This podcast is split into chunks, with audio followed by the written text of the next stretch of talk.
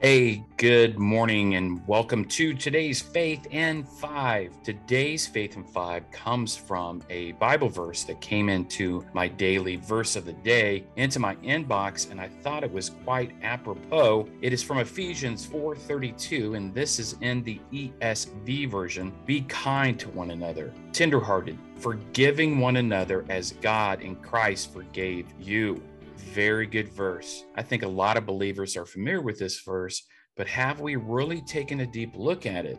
So, thinking of being kind to one another, are we truly kind to one another? Not just those of the house of faith or our loved ones, our immediate family, our close friends. Are we kind to all others? Are we tenderhearted? Are we forgiving one another? Are we able to forgive one another just as Christ has forgiven us? It's not always easy to forgive, but keep in mind, unforgiveness is not for necessarily someone else. It's good to let them know you forgive them, right? But it's actually beneficial to you because unforgiveness and bitterness is a root that shouldn't be watered. It's a prison, it's a trap for you.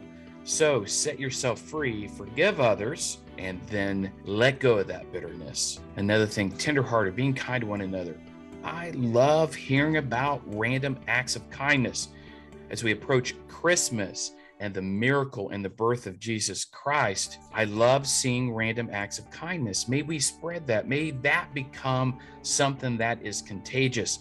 Whether you're going through a drive through and you're paying for the person behind you, you open doors, you help a neighbor, you shovel snow, you just pay a genuine, authentic compliment. Being kind one another can be contagious, and we should. We're commanded to this. Be kind to one another, tender hearted, forgiving one another as God in Christ forgave you.